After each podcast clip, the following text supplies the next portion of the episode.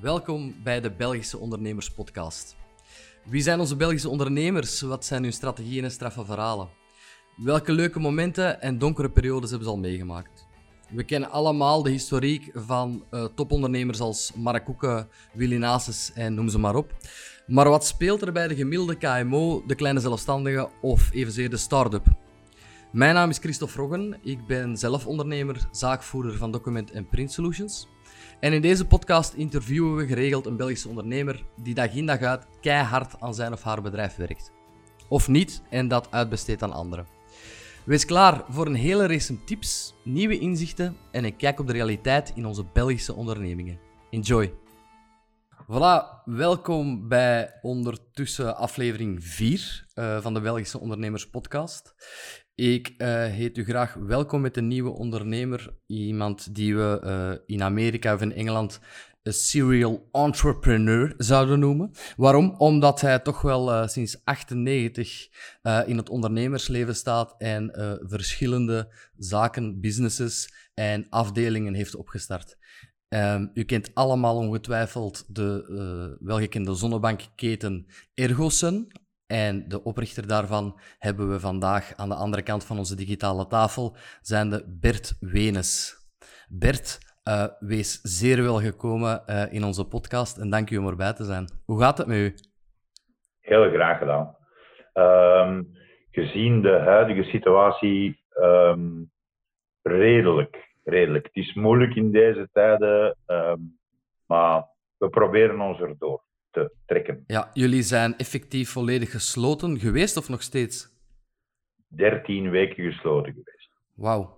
Financiële impact? Ja. Nu sinds 4 weken zijn wij terug geopend. Maar wij hebben toch wel een aanzienlijk omzetverlies. Ja, dat kan ik mij voorstellen. En ik vermoed ook dat de tussenkomst van onze overheid dat niet helemaal zal dekken, die lading. Nee, dat is onmogelijk. We zijn blij met de steunmaatregelen die we gekregen hebben. Ja. Maar dat is niet voldoende om rendabel te zijn. Ik weet voor mezelf dat dit vooral een minimum tot 2021, eind 2021 gaat duren. Als we het dan al kunnen overleven, okay. Dat die pijn zo lang gaat duren. Ja, want 19 filialen Ergosun, meer dan 80 werknemers. Ja, dat is een heel pak. Maar vertel eerst en vooral eens, Bert, hoe is dat begonnen? Jij bent van school gegaan en ik neem aan dat jij niet direct begonnen bent met de opstart van Ergosun. Hoe ben jij gestart na het school? Wel een heel grappig verhaal. Ik ben eigenlijk initieel van school gekomen zonder diploma. Mm-hmm. Ik heb bandwerk gedaan. Ik ben finaal vertegenwoordiger geworden van het merk Koffie Rombouts. Daar heb ik 8 of 9 jaar actief geweest. Ja. En mijn vrouw die kwam thuis met het idee, ik wil een zonnebankcentrum beginnen. Okay. En toen, destijds in 1998, dacht ik van, wie doet dat nu nog? Onder de zonnebank gaan. Ja. Maar u weet, als een vrouw iets in haar hoofd heeft, heeft ze het niet in haar tenen. En ben ik toch meegestart in dat verhaal in een klein centrumje in de gemeente Hemiksen. Ja. En ik ben toen geschrokken van hoeveel mensen dat toen destijds nog deden. Ja. En het ondernemerschap zat en zit in mijn bloed. En het was absoluut niet de bedoeling om een keten van zonnebankcentrums uit te bouwen. Dus eigenlijk een toevalligheden. Het zijn allemaal toevalligheden geweest. Ja, ja. Met als eindresultaat dat er nu 19 filialen inderdaad zijn. Het geluk of de droom die ik ooit had gehad dat mijn dochter mee in het verhaal zou komen. Is mij overkomen. Okay. En die is nu mij mee aan het challengen om het concept van Loutere Zon om te turnen naar een nieuw concept, SimplyMe genaamd. En daar, we hebben nu van de 18 filialen of 19 filialen, hebben we er nu 8 omgetuned naar SimplyMe. Om de reden dat we niet enkel en alleen nog maar zon aanbieden, maar ook sport en afslanking en meer gaan diversifiëren. Maar zij is daar nu de leading lady in. Okay. En dat is heel fijn dat je je dochter dat verhaal ziet verder schrijven. Dus de cirkel is een beetje rond. De vrouw van uw leven heeft u aangezet om de eerste te starten en de tweede vrouw van uw leven heeft u aangezet om te moderniseren, laten we maar zeggen, en te volgen. Ja. De eerste zonnebankcentra zijn er gekomen op aanraden van. Maar hoe heb je besloten om te gaan uitbreiden? Hoe gaat dat in zijn werk? Heb je dat gedaan met de winsten van de eerste locaties en zo telkens een nieuwe locatie opgericht? Nee. Of hoe werkt dat? Ik heb mijn fulltime job behouden tot locatie 5. Okay. Dus ik had mijn job als vertegenwoordiger. En in het weekend en 's avonds werd er gewerkt naar verbouwingen toe van de nieuwe locaties. Dus elk eurocentje dat binnenkwam, toen nog de goede Belgische franken, die werd terug geherinvesteerd in een nieuw verhaal. Ja. Het is zo dadelijk aan SimplyMe, waar je nu op dit moment mee bezig bent, de uitbouw van het nieuwe concept, zeg maar. Maar zonnebanken in 1998 en laten we zeggen tot 2005, 2006, ik kan mij een aantal jaren vergissen, die... 7 om concreet te zijn. Oké, 2007. Die konden op veel bijval rekenen en heel veel mensen kwamen er naartoe. Maar die wind, is die niet een beetje gekeerd met... het gegeven van mensen die anti waren, die zeggen dat is ongezond en het pessimisme daar rond is ons allen gekend. Heb je daar moeilijkheden mee gehad? Is dat qua omzet en dergelijke ook een probleem geweest? Absoluut. Okay. Qua omzet is het nog wel redelijk stabiel gebleven. Waarom? Omdat mensen stand-alone zaken die zijn verdwenen. Dus wij zijn nu... Ik zeg altijd, in het land van de blinden is kapitein Eenoog de koning. Dus wij zijn in Antwerpen nu de enige speel. Dus als je wilt naar een zonnebankcentrum gaan, dan zult je naar ons moeten komen. Okay. Buiten, met alle respect, een paar collega's. Ja. Wat de frustratie is in heel mijn carrière, is dat... we een oneerlijke wedstrijd aan het spelen zijn. En die oneerlijke wedstrijd is dat mensen zodanig negatief beïnvloed worden door de mastodonten van deze maatschappij, de Unilevers en de Johnson & Johnsons van deze wereld, die zodanig het product zon negatief in de pers brengen, omdat zij dan meer crèmes kunnen verkopen. Okay. En dat is een frustratie. Dat is een frustratie, maar die match kunnen als kleine ondernemer niet winnen. Nee. Terwijl het medisch bewezen is dat wij wel met een goed product werken. Maar je hebt de draagkracht niet om dat te verkondigen in de media. Ja, want je speelt natuurlijk wel met de gezondheid... Je speelt niet, sorry, dat is misschien verkeerd verwoord. Je bent bezig met een stuk van de gezondheid van de mensen. Hè? Heb je ooit een klacht of dergelijke binnengekregen? Iemand die te lang of in slaap gevallen was, verbrand was, weet ik veel. Is dat ooit gebeurd? Nee. Maar op dat punt kan ik nog wel redelijk duidelijk zijn. Er is niemand die nadenkt... als men mij aanspreekt over het feit dat de zonnebank negatief zijn, dan is mijn eerste vraag altijd van, wat was uw laatste zomervakantie? En iedereen praat dan, ik ben een week naar Benidorm of een week naar Tenerife geweest. En wat heb je daar dan gedaan? Ik ben daar op het zwemdok of aan het strand gaan liggen. En hoe lang heb je dat dan gedaan? Na het ontbijt tot 's avonds en liggen mensen 7 tot 8 uur in de zon. Ja. Maar iemand die 16 minuten onder een zonnebank gaat liggen met mensen die een opleiding hebben gekregen, een huidtypebepaling doen, daar worden dat wordt negatief gepersifieerd. Ja, ja. Ik neem altijd hetzelfde voorbeeldje van een strandstoelverhuurder. Huh? Een strandstoelverhuurder die moet geen huidtypebepaling doen.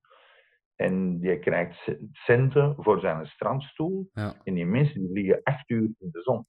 Ja, klopt, daar wordt geen vragen over gesteld.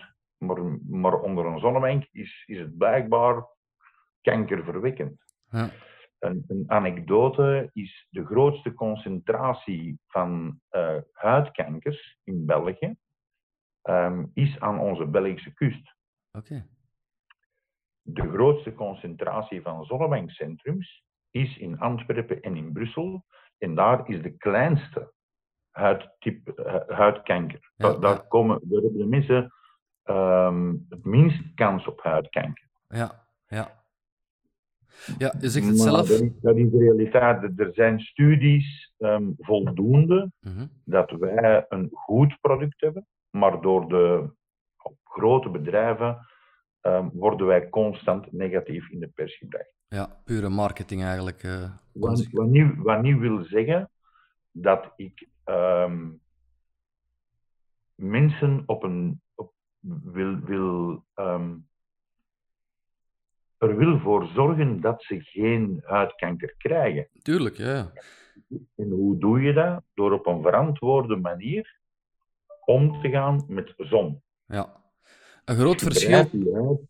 Sorry, ik wou zeggen, een groot verschil tussen jullie als zonnebankcentra en iemand die thuis een zonnebank heeft staan, is dat professionalisme, het professionele omkadering, die, zoals je zelf zegt, het bepalen van het huidtype, zelf instellen hoe lang en wat kan en niet kan. Dat is eigenlijk het grote verschil. Krijg je veel controles daarover? Zoals men zegt, bijna ja, pestcontroles? Wij krijgen controles, maar die zijn niet onderbouwd. Oké. Okay. Ja. Als ik heel technisch moet gaan... Je kan geen... wij zijn gelimiteerd in output van UVA en UVB. Ja. En de overheid die heeft ons een wetgeving opgelegd en wij houden ons eraan.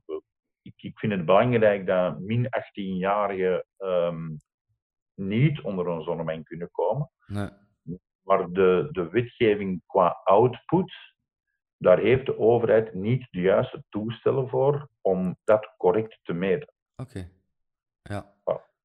Dus ze komen eigenlijk gewoon zien of dat de mensen die er liggen er mogen liggen en of dat alles hygiënisch is en een beetje volgens binnen de waarden. Zij hebben niet de juiste apparatuur om op een correcte manier te meten. Ja, de stralingen. Een kleine anekdote. Ik ben... In 2015 heb ik het initiatief genomen om een federatie op te richten van zonnebankuitbaters. Wij hebben sinds 1 januari 2019 hebben wij een nieuwe wetgeving gekregen. Wij moesten gaan werken met huidsensoren. En wij als federatie hebben op dat moment die wetgeving aangevallen... En ook in februari vorig jaar die wetgeving gewonnen door de Raad van State. Ja, ja. Oké. Okay. Zeg maar. Nee, dat zijn de frustraties die elke ondernemer ondervindt. Niet alleen in mijn sector. Ja. Maar er worden bepaalde regeltjes gemaakt waarin dat je boetes krijgt. En waarin dat je achteraf, als je dan... op een degelijke manier dat aanvalt, dat de overheid zijn ongelijk toch wel moet toegeven. Ja, omdat ze het moeten afleggen tegen de specialisten eigenlijk. Ja. Zo is het eigenlijk. Het systeem als ondernemer, dat je bepaalde zaken opgelegd krijgt, waarvan dat je weet dat die niet correct zijn, en dat je dan toch naar de wetgever moet gaan, of naar de Raad van State moet gaan, Dat is geen leuk gegeven. Dat geeft geen positief gevoel in het ondernemerschap aan zich. Nee, dat is puur een negatieve energie. En je bent eigenlijk bezig met andere dingen dan je zaak uitbouwen. Daar komt het op neer.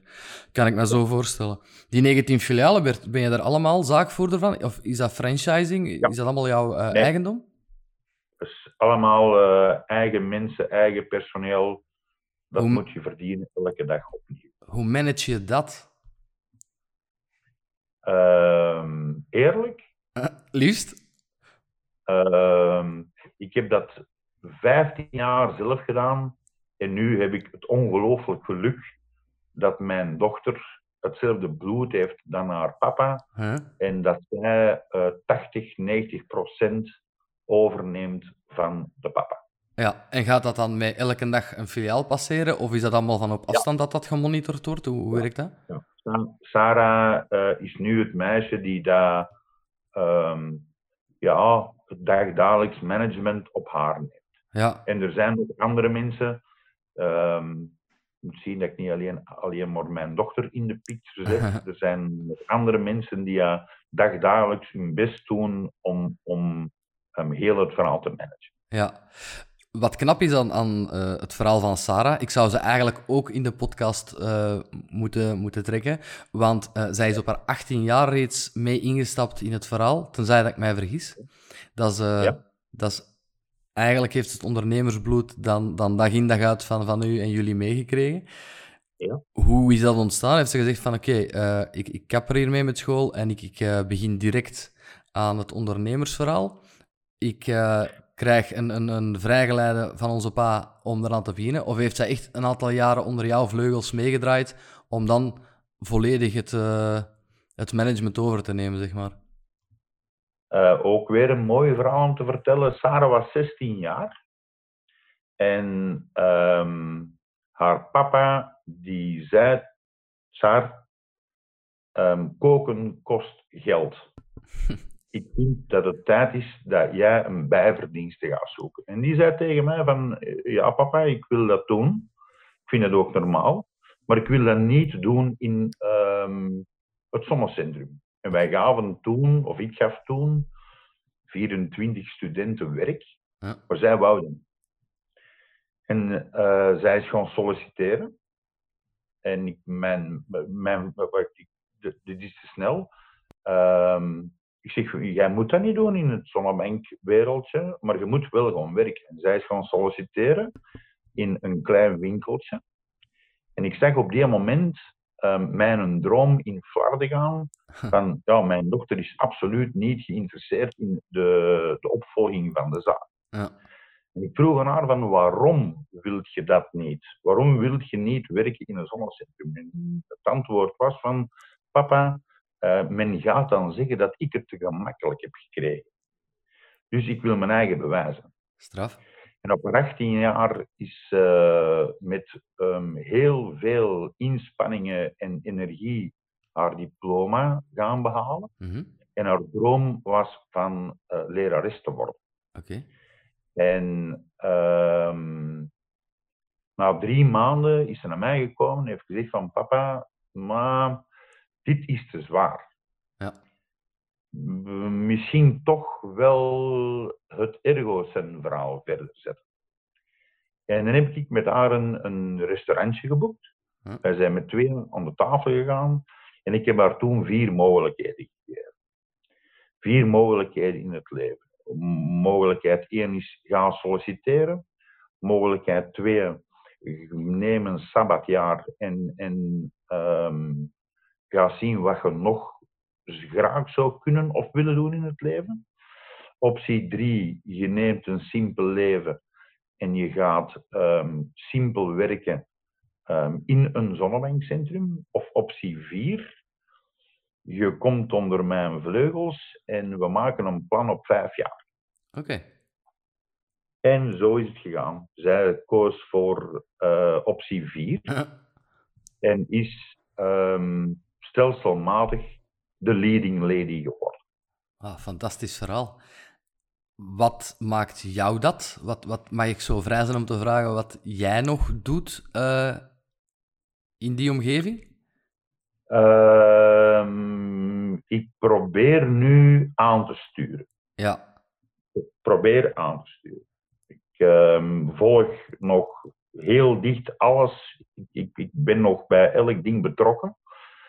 En wij hopen toch nog een beetje te groeien. Ja. Dus daar ben ik dagelijks mee bezig. Okay. Vertel eens, hoe ziet uw dag eruit, Bert? Gewoon van opstaan tot gaan slapen. Vertel de gemiddelde dag, hè, Bert. Geen zaterdag of zondag, de gemiddelde werkdag. Je staat op om en je doet wat. En je sport wanneer en je rust wanneer en je slaapt wanneer. Puur voor de info naar andere ondernemers en mensen die daar interesse in hebben. Het moet niet te gedetailleerd. Dat is een moeilijke. Nee, ja. Ik sta op, ik doe mijn computer open en om me laat sta je. Wanneer ik zin heb. Voilà, dat wou ik horen. En dat hoorde ik ook met dat aansturen. En Sarah doet nu 80%. Ik wou het u even horen zeggen, maar dat is fantastisch. Hè? Iedereen wil daar naartoe werken. Hè? Alle respect daarvoor. Maar goed, je staat op wanneer je zin hebt, computer open. Ik heb zoals andere ondernemers, met meer respect voor iedereen, kopen een Porsche, een Breitling en gaan naar champagnefeesten. Ja. En ik ben 4-5 jaar geleden tot de constatatie gekomen dat ik moet luisteren naar mijn lichaam.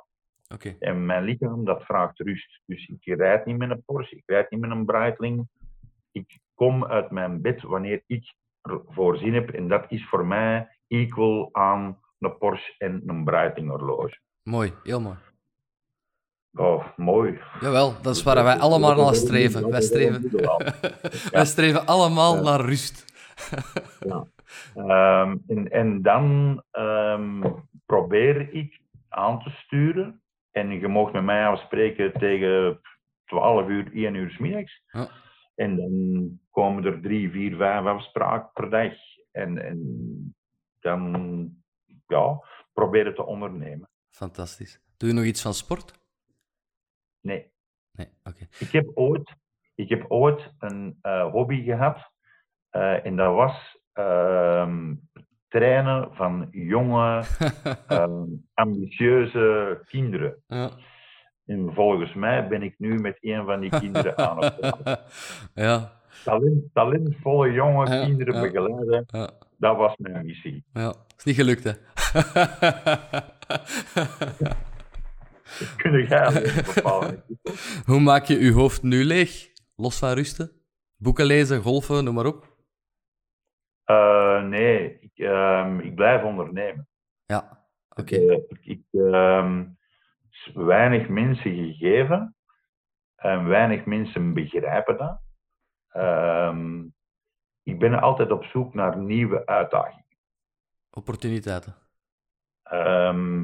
Voor veel mensen die zeggen van ja, ik kom biljarten of ik kom kinderen trainen of ik ga basketballen. Voor mij is mijn hobby ondernemen. Als ik ga winkelen, dan zie ik opportuniteiten. En dan wil ik daarmee bezig zijn en daarmee bezig zijn. Okay. Voor veel mensen is dat van, ja, jij werkt alleen maar graag. Nee, ik werk niet graag. Ik werk al 25 jaar niet meer. Ik oefen al 25 jaar mijn hobby uit. Super. Ja, want velen zeggen dat, maar weinigen beleven dat echt, hè. Ik doe mijn werk ook graag, maar ik heb ook nog andere hobby's om mijn werk te vergeten. Want anders wordt dat een draaimolen in je hoofd die nooit stopt. Maar jij kan dat, laat ons zeggen, kanaliseren dan, die draaimolen. Ja. Oké. Ja. Zijn er naast Ergosun, we gaan zo dadelijk op SimplyMe vooral overschakelen, zijn er naast Ergosun andere opportuniteiten die je hebt aangereikt gekregen of die waar je bent ingestapt, die... Wel, heel toevallig deze week heb ik een nieuwe opportuniteit gekregen en ik ben daar in meegegaan. Okay. Ik ga een stukje in het horeca/evenementenverhaal. Dat is het moment. Ja. Maar een moeilijke moment kan ook een positieve moment zijn. Absoluut. Never waste a good crisis. Wie zei het? Ik weet het niet meer, maar het is wel een slagzin. Ik weet dat jij een KV Mechelen supporter bent. of ben. Ik ga mij engageren om de hockeyclub van Beerschot. Ah ja. Samen met een collega, Gert Mints, uit te bouwen. Het is een zaak die daar heel veel potentie heeft. Hockey, tennis, padel, zwembad en heel veel mogelijkheden tot bedrijven, naar bedrijven toe. Ja. Een nieuw verhaal in het leven. Proficiat, dat is daar in Contig, als ik me niet vergis. Ja, proficiat. Spannend. Ja. En ga je het zelf ook uitbouwen of is dat iets wat je meer van op afstand gaat bekijken? Ik zie mijn rol daar voornamelijk in, los van het horeca gebeuren, naar het organiseren van evenementen, bedrijven. We hebben daar verschillende mogelijkheden om echt iets, een toegevoegde waarde te geven naar teambuildings en bla bla. Dus voilà, bedrijven en eigenaars die aan het luisteren zijn en niet weten wat doen qua teambuilding, neem gerust contact met Bert. Er staat daar iets moois te gebeuren. Oké, Bert, hopelijk toch? Laat ons zeggen vanaf september. Vanaf september. Is deze week getekend, dus nu gaan we eerst de basis leggen en dan gaan we uitrollen in september. Fantastisch. Ergosun is nu onder jou, maar ook vooral onder Sarah haar vleugels aan het uitgroeien, of al uitgegroeid, tot SimplyMe. Zoveel meer dan een zonnebankcentra. Verklaar eens, wat is SimplyMe en hoe hebben jullie daar die toegevoegde waarde aan trachten te creëren? Of creëren jullie dat elke dag? Ik ga dat heel simpel en sec uitleggen.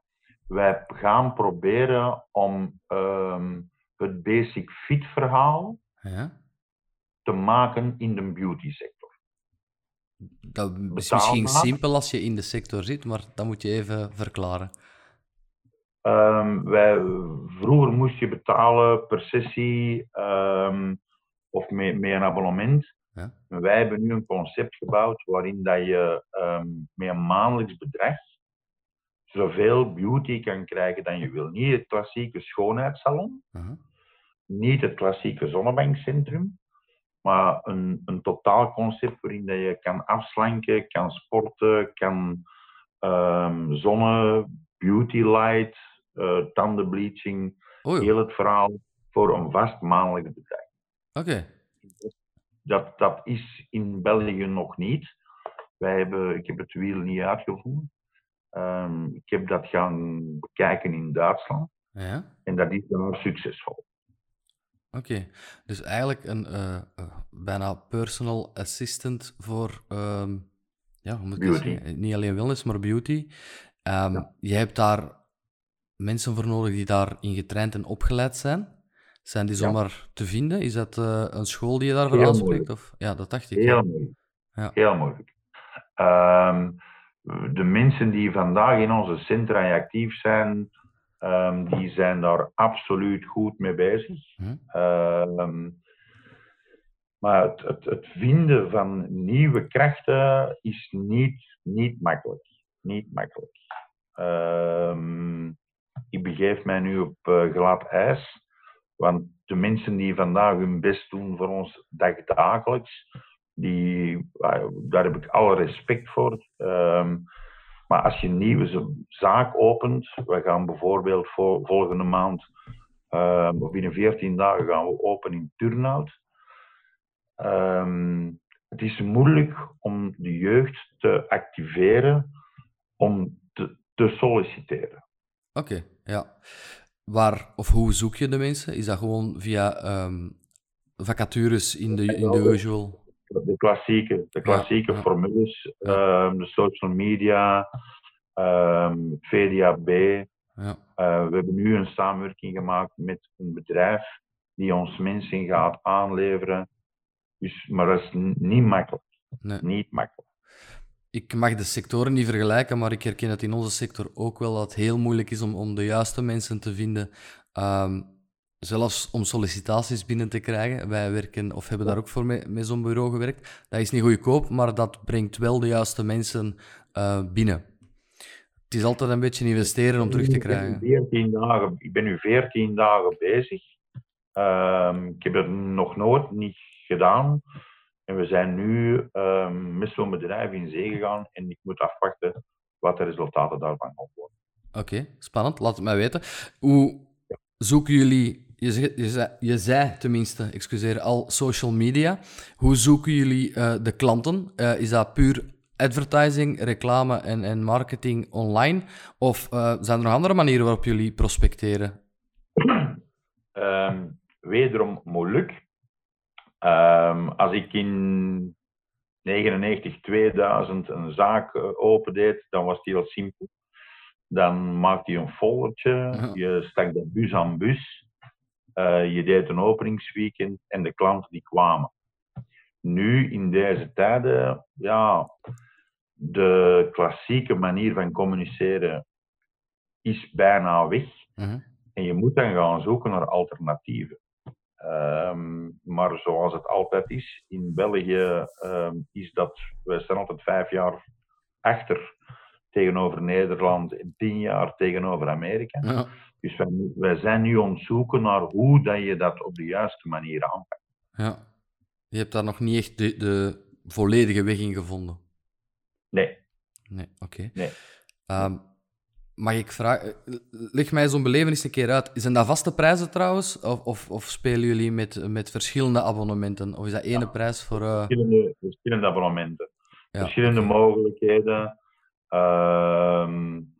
Je hebt een abonnement zon. Je hebt een abonnement zon gekoppeld aan afslanking. Dus dat is een waaier van mogelijkheden die je bij ons kunt vinden. Oké. Wat mij interesseert, maar je moet daar absoluut niet op antwoorden. Het is puur uit interesse. Dat antwoord ik niet. Nee. Zie maar. Die panden waar jullie, de 19 filialen waar jullie in huizen. Wacht, ik ga het anders aanbrengen. De grootste winsten en laat ons zeggen, waarom McDonald's zo steenrijk is, zijn niet de hamburgers, maar zijn de panden waar zij in huizen. Eigenlijk is McDonald's meer een IMO-kantoor dan een hamburgerketen. Zo is het eigenlijk ontstaan. Ja. Je moet niet antwoorden, maar zijn die panden uw eigendom of zijn dat allemaal huurpanden? Toen ik begon, had ik de financiële middelen niet om die panden te kopen. Na locatie 5 ben ik die beginnen te kopen. Oké. Was dat verstandig op dat ogenblik? Absoluut. Denk ik wel, hè? Als we nu 15 jaar verder gaan in de tijd, dan betwijfel ik dat. Ja, om dat nu nog te doen, wil je dan zeggen? Nee, omdat de pannen die ik gekocht heb, liggen nu in dorpskernen. Mm-hmm. En dorpskernen krijgen het hoe langer hoe meer moeilijk. Ja. Dus het leek mij toen op dat ogenblik een verstandige investering om dat te doen. Maar de buurten waar dat je vandaag gekocht hebt, zijn nu niet de mer van deze wereld. Nee. Ik blijf altijd zeggen, als je 15, 20 jaar geleden eigenaar was van een pand in de Abdijstraat op het Kiel, dan was je een welbegoede burger. Ja. De dag van vandaag is dat een klein beetje minder. Ja, dat versta ik. Ja. Ja. Maar dat wil ook zeggen dat jij je IMO-portefeuille zelf beheert, dus dat je ook daar nog mee bezig bent, los van alle andere zaken. Ja, klopt.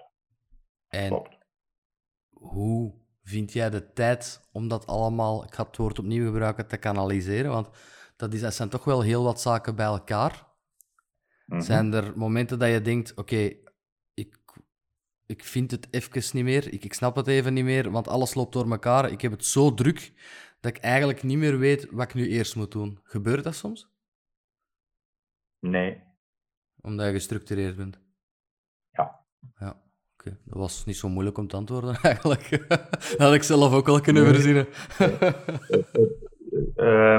Ik denk dat mijn doel, en dat ga ik ook wel doen als ik 50 ben, binnen 2 jaar, of mijn utopie zou zijn om jonge ondernemers te begeleiden En die duidelijk te maken dat je niet alles zelf kan. Iedereen vindt het normaal. Ik open een zaak en ik ga naar een boekhouder. Dat vindt iedereen normaal. Maar je kan niet alles zelf doen. Je moet je omringen door mensen die beter in iets zijn dan jezelf. Ja, absoluut. En dat moeten ondernemers begrijpen. Ja. Ja, maar ik ben ermee akkoord. Je kan je best omringen met mensen die van specifieke zaken meer weten dan jij. Want dat is eigenlijk uw denktank, zeg maar. Die lopen ook niet zomaar over de straat te grabbel. Hè. Dat zijn heel vaak mensen die al hun kennis afschermen, of veel kennis afschermen. Je zou eigenlijk als ondernemer, als jongere ondernemer, als ouder misschien ook, een mentor of 3-4 moeten hebben. Die u daarbij wilt begeleiden. Maar jij zoekt dat dan nog eerder in de professionele sfeer te doen. Waarmee ik bedoel, je biedt je diensten aan tegen een bepaald bedrag? Of zou je dat uit pure goodwill doen? Nee. Okay? Dat zou ik niet willen doen. Nee, pure goodwill, een mentorship van een aantal mensen die... Jonge mensen die starten, die niet weten... hoe dat ze bepaalde dingen moeten vastnemen en die gewoon puur als mens helpen. Oh, dat is fantastisch, hè? Dat is mijn ultieme droom. Ja, ik heb al spijt dat ik niet meer ben. De valkuil waar ik zelf door de jaren ben ingevallen om die mensen te begeleiden en te zeggen van pas op voor dit, pas op voor dat. En je moet dat niet voor centen doen. Je moet dat doen om echt mensen te helpen. Ja, dat is heel nobel. Ik zeg het net, ik vind het spijtig dat ik zelf geen jonge ondernemer meer ben, want ik had zeker willen toetreden tot uw mentorship. Absoluut. Ja, dat is knap dat je dat wil doen. De kennis verder zetten, wat je ook met Sarah doet. Ik vraag normaal aan de ondernemer die voor mij zit van... Wat is jouw ambitie binnen de 3-5 jaar? We kennen die van u al. Wat is jouw ambitie voor Sarah? Dat ze gelukkig gaan worden. Dat hebben we nu wel allemaal, Bert. Allee, haal even de clichés van tafel. En wat is uw professionele ambitie voor Sarah? Ik hoop dat zij zich verder gaat ontplooien in de rol waar dat ze vandaag al is ingestapt. Maar het dan zonder de papa. Oké. Zonder dat ze de papa nog nodig heeft. Ja. Dat is mijn ambitie. Om ze verder te begeleiden, dat ze alles kan doen zonder dat ze papa nog nodig heeft. Ja, dat je eigenlijk gewoon op kerstavond vraagt, vertel aan die Sarah, hoe gaat het daar en hoe was het laatste jaar? Zoiets. Mijn droom, maar ik weet niet of ik het zelf ga kunnen. Nee. Dus ik weet niet of ik het zelf ga kunnen loslaten. Ja. Maar dat is wel mijn ultieme droom, dat ze... zelfstandig alle dingen kan verder doen. En dan zal de papa wel zorgen voor nieuwe uitdagingen. Ja, daar twijfel ik niet aan. Wat zou je... Je mag niet IMO antwoorden of niet over je panden. Wat zou jij anders doen als je terug opnieuw start? Of wat zou je tegen jezelf zeggen als je terug voor dat eerste pand staat? Zou je dingen anders aanpakken? Goeie vraag.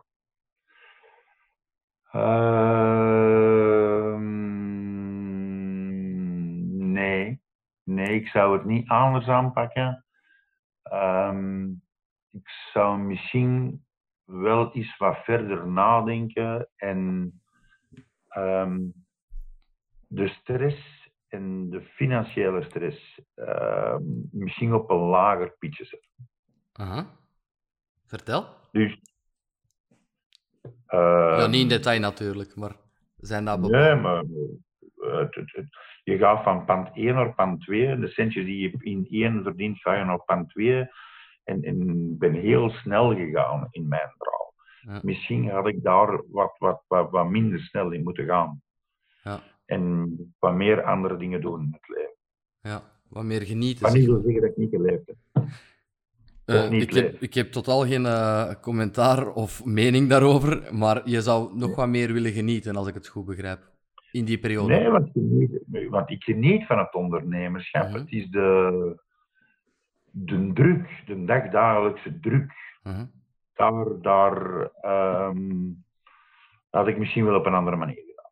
Zijn er momenten geweest dat je financieel heel diep zat, dat je dacht van, hier trek ik het niet meer? Al 20 jaar. Die had ik niet zien komen. Oké. Dat is fantastisch. 20 jaar. Ja. Al 20 jaar is dat telkens een battle, een wedstrijd van...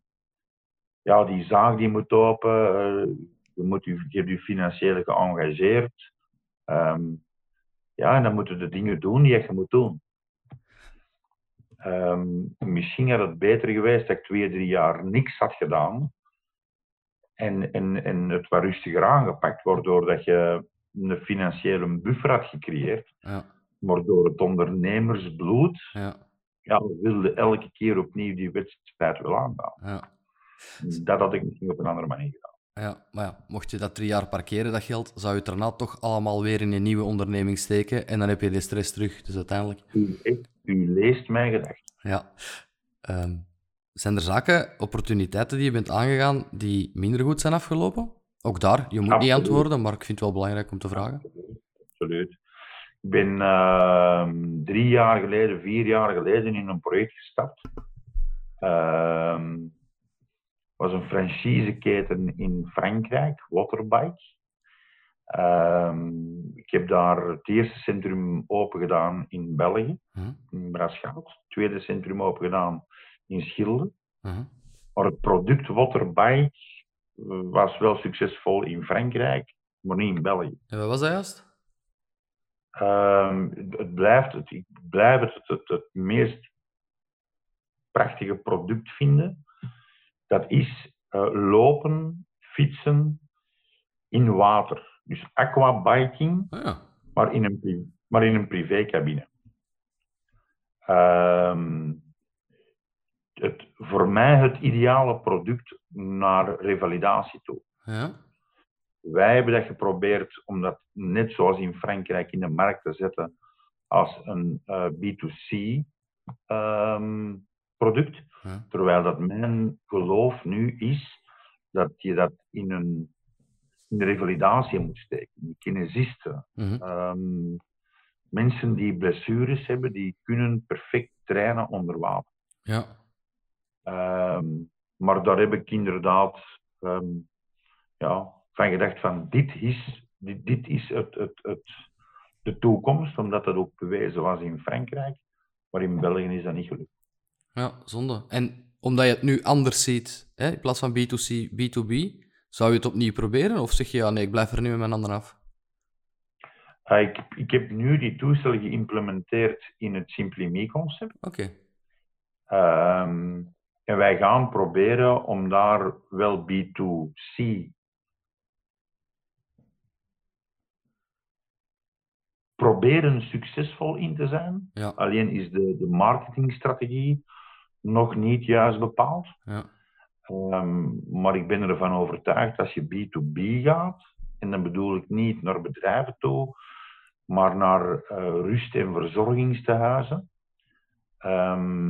naar revalidatiecentrums, dat product effectief wel zijn werking heeft. Ja. Ik ben mede-eigenaar geworden van dat bedrijf in Italië. Dus wij kunnen dat nog altijd in de markt zetten. Ik heb alleen een goede verkoper nodig. Ja. En misschien ben ik er nu met één aan het praten. Ah, je hebt nog een andere lijn. Antwoord nu maar op deze vraag, want ik vraag het mij. Elke vraag dat ik stel, komen er nieuwe bedrijven naar boven. Hoeveel bedrijven heb jij? Nu 3. Ah, oké. We waren er. 3. Ja. Omdat je zegt, ik heb mij nu ook ingekocht in Italië en er blijven maar bedrijven en ondernemingen bij komen. Dus ik vind het wel leuk om te horen waar jij allemaal mee bezig bent, natuurlijk. Hè. Ja. Ik vroeg je er straks wat jij zou... Ondernemen is een sport. Alsjeblieft? Ondernemen is een sport. Absoluut, absoluut. Ja, de mentale weerbaarheid die jij hebt... met uw financiële perikelen en uw ondernemingen en noem maar op, dan moet je echt wel tegen bestand zijn, hoor. Ja, dat is zo. Ik voel de stress als ik er nog maar over nadenk, voel ik de stress al komen. Ik heb het liever iets relaxter. Maar ondernemen is inderdaad risico's nemen, ja. Ja, inderdaad. Ik heb dus straks gevraagd welke tip dat je aan jezelf zou geven, mocht je starten. Maar ik vind misschien, omdat je dan toch de ambitie hebt om mentor te worden, de vraag... Welke tips zou je nu startende ondernemers willen geven? Misschien 3 tips. De 3 belangrijkste zaken, die eerste die in jou opkomen, van als iemand nu een bedrijf wil starten, eender welke sector, wat zou jij hen aanraden? Of meegeven? 1. Werk is geen werk. Als je het niet graag doet, blijf je het niet doen. Voilà. Ja. Als je een zaak begint en je bekijkt dat als werken... Doe het dan niet. Ja. Je moet dat doen uit passie en uit ondernemingsdrang. Ja. Dus tip 1 is dat. 2, laat u begeleiden met de juiste mensen. Die zijn moeilijk te vinden. Maar probeer ze toch te zoeken. Mensen die integer zijn en die